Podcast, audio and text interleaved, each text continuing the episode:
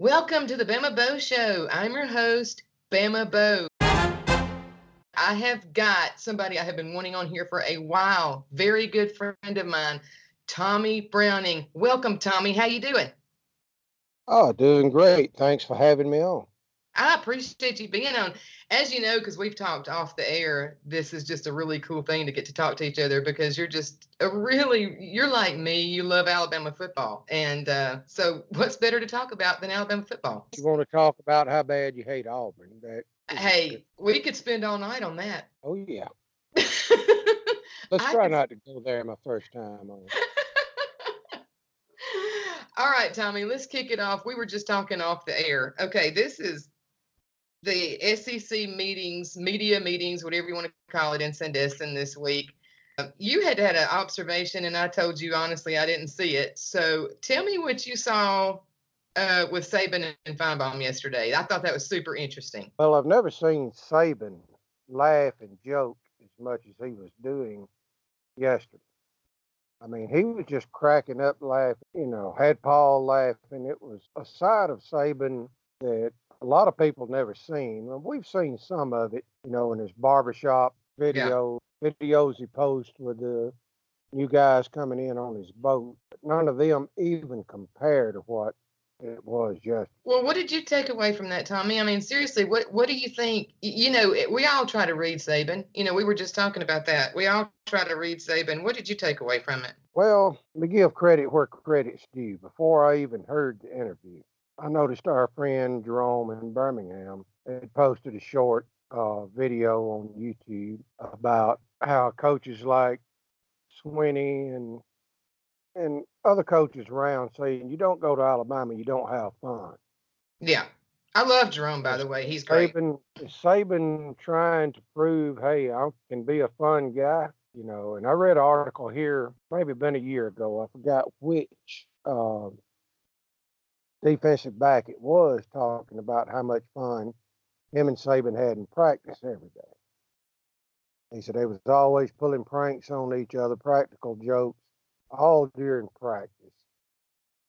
He said I kept my concentration, done my job, worked hard every day. But he said, y'all wouldn't believe some of the things that went on on that field between me and Saban. It just had everybody dying laughing. That's a side you don't usually hear about. Right. And I think he's wanting this out just because Clemson, Ohio State, Michigan, you know, LSU, all these, when you go to Alabama, you just join the Marines. You're not having any fun. Don't you think that hurt him in recruiting a little bit a couple of years ago, Tommy? Like, I I mean, I think he feels that way. Like it's hurt him in recruiting a little bit. Yeah, I think that did. And oh, you got Kirby coming in, basically saying the same thing. He knows how Saban works. Jimbo Fisher, same way. A lot of it's got to be that. I mean, maybe the new hip feels good that he just feels that way. I don't know. just making him feel that good. I need two new hips and put a third somewhere. well, maybe the hip's the answer. No, I just I found that interesting because you know we're always trying to dissect Saban, which actually is is probably a good segue, Tommy, because we were going to talk about this whole thing with Saban in the meetings when he talked about Tua, and he, you know, just I don't have the quote in front of me, but he basically just said, you know, that, that Tua had to get back in game shape, and that uh, well, I don't even remember what else he said. It, it it was kind of a bizarre statement, but I felt like there was a meaning behind it. Well, he also said that he needed to read and react quicker. Yes, yes, And yes. Thank you. you can take it a couple of different ways. You know, he don't want Tua to get too big, too out there. Yeah, He also maybe wants him. I know he wants him to throw the ball away more than he does when the play is not there. It also could be a message to the offensive line. You need to give him a split second more. that's a good point. You know, I don't know what kind of new scheme offensive line will be using this year. We won't know till the Duke game.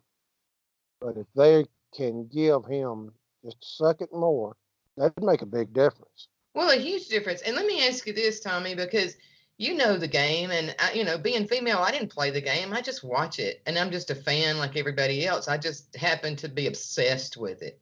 I'm just such a Tua fan as far as him as a person as well.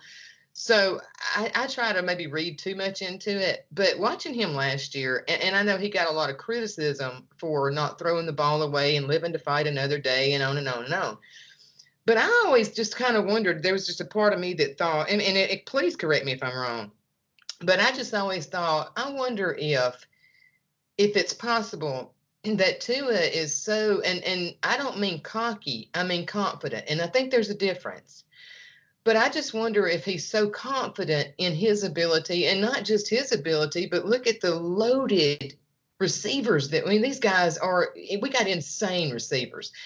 So I just oh, wondered yeah. you know, I just wondered a little bit if a, if some of it was it's not that he's trying to be a hero, which is how some people portrayed it, or is it just he's confident enough in his guys and in his arm that he thinks if I can buy a second, I'll find a guy? Like I am that confident in what's going to happen. And I think it hurt him, but I don't think it was the intent of being a ball hog or a superstar or, you know what I mean? Does that make sense? Like, I think a lot of it might have just been him so confident with the ability. If he just had a half a second or a second more, he felt like it's not the home run. I don't mean that. I don't think that's it at all. I think he just honestly had the confidence that some guys would get open and that he could find them. I mean, do, do you think there's anything to that? Yeah, I, I agree with you 100% on that because every quarterback wants to try to make the play in their own different way. But if you keep taking licks like Tua took last year, yeah, you got to calm down, mellow out, however you want to call it. Yeah. And throw that ball away and not get yourself hurt. Yeah. Because even though last year we still had Jalen to turn to. Yeah. Uh, my biggest criticism about Jalen was always pulling the ball down, running too fast. Yeah. Yeah. And he was good at it, but that don't work very long in the SEC. You know that. Yeah. His has got where they stopped him, and well, so do you think then that? And I'm trying to figure out how to word the question because you just nailed it. But like you were talking about Tua, basically just well, he's putting his body in harm's way, and I think that's the biggest problem. I don't think that it's like I say, I don't think he's trying to be a hero. I don't think that they get necessarily aggravated. It's more just stop putting your body in harm's way, throw the ball away. He, he that's teachable, right? Yes, and one other important thing too, what Saban said, saying it live on TV. I also seen an article here a while back where Saban talked about it. I think saying it in public he's trying to bring Tua back down to, you know, down a notch too. Yeah. Get him back into what reality is. As great as he was last year, people know him now and, and will have him figured out. Do you Saban think... said, you know, team comes first, individual awards is a huge plus but you really will not have one without the other. No, and that's a and he's actually said that quite a bit. And you know, you always wonder when he does say things, is that directed at individuals? Who knows? I'm sure it is, but you know, he seems to be such a Tua seems to be such a, a coachable kid. You hear that all the time, and I do think that he has a humbleness about him. I just, you know, to go in and win the national championship off the bench and then to come in and, and be so great early in the season, but then be plagued with all of these injuries and still end up in New York. I just wonder if it's more of a mental thing. Because when he said game shape, I don't think he meant physically. Do you? No, no, no. I don't Okay. think so. Okay. Yeah, yeah, I thought it was like more said, mental. Bringing him back down to earth, Yeah. get your mind in the game, do what you need to do, and start over. Do you think it's it's messed with him mentally as far as just how the season ended? That's a tough one now. I don't know if it's That's how just- it ended or as much as how it started. Oh, Didn't, didn't go. Then fair didn't go. As, point. then didn't go as well toward the end. Of course, we played all of our toughest games at the end of the year. LSU, Very Mississippi true. Auburn, Georgia, Oklahoma. Which he had a good game the first half against Oklahoma. Don't know what happened the second half. And then, of course, Clemson was just laughable. Oh, it was, it was, and you know, to be fair, the criticism Tua took in that game, and that game wasn't all on on Tua. I mean, that that was that game was laughable from the start. It was unwatchable from an Alabama fan's perspective. Well, it goes back to your offensive line. They get down inside the 10 yard line or inside the 15 and give all the credit in the world to Clemson. They got a great defensive line. Sure. Thank God most of them are gone now. Uh, our offensive line just could not handle. they couldn't. It was bad. could not do it. Running backs didn't stand a chance. Tua didn't stand a chance to get the ball to a receiver. And you're talking about the receiving group. That may be the best group in football, including NFL. You know, on one team, Yeah. That many great receivers, and uh, I'm really excited to see how they as well come back from last year. Oh, I mean, that's a really good point. And and you you know, you made such a good point about talking about the offensive line. I, I mean, look, I've dissected that game every way to Sunday, but I'm not sure I've even focused that much on the offensive line. But eh, but I should have because you made a really fair point. Uh, the the backs didn't stand a chance, Tua didn't stand a chance, and you wonder in those situations if that's when Tua was making mistakes. He was forcing things. Um, you know, those guys can see that they're getting beat, you know, in the trenches. And Yeah. uh yeah, and then maybe you start forcing some things and you know, that's what happens. a little bit of panic mode comes in, you know, and got to make this happen. We got to turn the momentum around, you know, and that happens some, but it don't happen a whole lot. It, it all starts with your offensive line. It takes longer for them guys to gel together. Because all five of them have got to work together. Every step, every play. And if one is out of step, the play is not going to work. And that's where it all starts. I know I sound a lot like, uh, oh God, I can't think of the fellow's names. First one to call, uh, hey coach, been doing it 30 years. All he asked Saban questions about is the offensive line. Oh, Pee Wee? Pee Wee, Yeah, yeah. He does, you're Yes. right. you was talking about uh, Stallings earlier. Yeah. I remember when he he was the first caller to Stallings every Thursday night, way back then. Yeah, Oh. um, if if I'm not mistaken, Pee Wee called Stallings today. I think I heard him today. But yeah, he's uh. But you're right. He does always ask Saban about the offensive line. We get so caught up in these playmakers that you forget about those big uglies, you know. But but that is key to the game, and that man, it can make or break you. And really, I thought. You, you know they were good, but only in spurts last year. Didn't you think that? I mean, take away the Clemson game. Yeah. I thought there were times where they looked okay, but then there were times where every one of them made mistakes. Oh yeah, that's true. That's going to be a huge deal. We're replacing a, a- the center, Yeah, Pierschbacher is a great one. but you know, you, you just never know. I mean, you're right. It depends on how they gel because we say that a lot. We'll sit there and watch these individual players and just be like, my gosh, they're going to be fantastic. And then that don't always mean everything gels right. That depends. I mean, that goes straight to coaching. Yeah. How you coach guys. Uh, then again, I mean, there's a lot on them too. like Saban says, the process.